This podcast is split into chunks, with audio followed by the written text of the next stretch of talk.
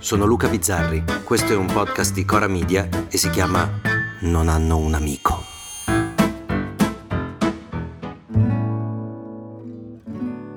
Un regista teatrale che per me è stato anche un maestro, un giorno mi fece un racconto di una tournée degli anni Ottanta e tra parentesi aggiunse All'aeroporto, poi tra uno spettacolo e l'altro, incontrai per caso la donna più bella del mondo, Romina Power.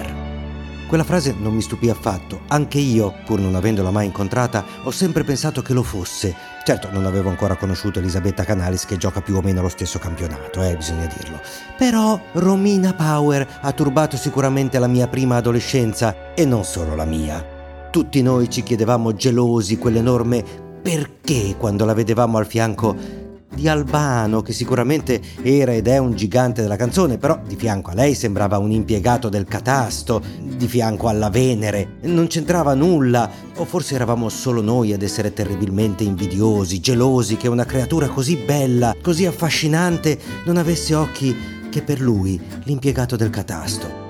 Poi hanno cominciato a cantare insieme, oddio cantare, Albano cantava e Romina ma Romina chi se ne frega, non c'era bisogno che cantasse, andava bene quel flebile respiro, era perfetta.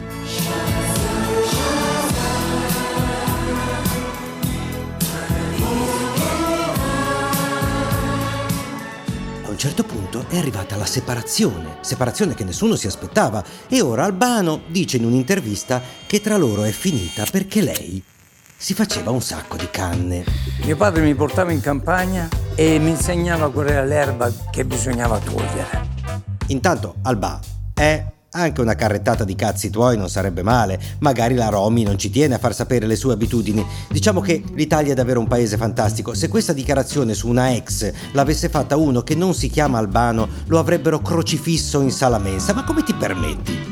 C'è da dire che Albano ha appena compiuto 80 anni, non è che ci dobbiamo aspettare da lui un tocco di modernità, ecco. Però fa ridere che parli della marijuana come di robaccia, uno che prima dei concerti si beve un whiskino e che soprattutto produce milioni di litri di vino ogni anno, che pare sia anche molto buono. Addirittura Albano va in giro per i supermercati a fare il firma bottiglie per venderne di più. E se si va a vedere chi fa più danni alla salute tra vino e marijuana, mm, mi sa che la bilancia pende dalla parte della pericolosissima uva. Se contiamo i morti, sicuramente.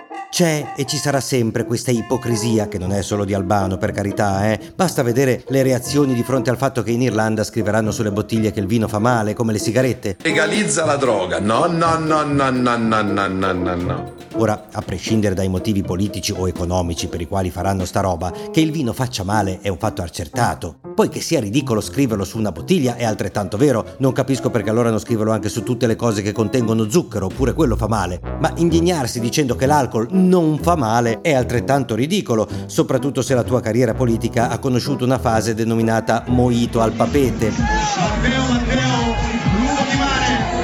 Cioè, lì abbiamo visto cosa fai quando sai che ti fotografano. Pensa a casa. Mm?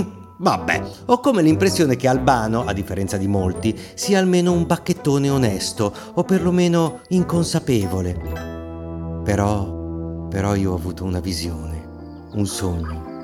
La campagna, la natura e la Romy che si rolla una tromba bella serena.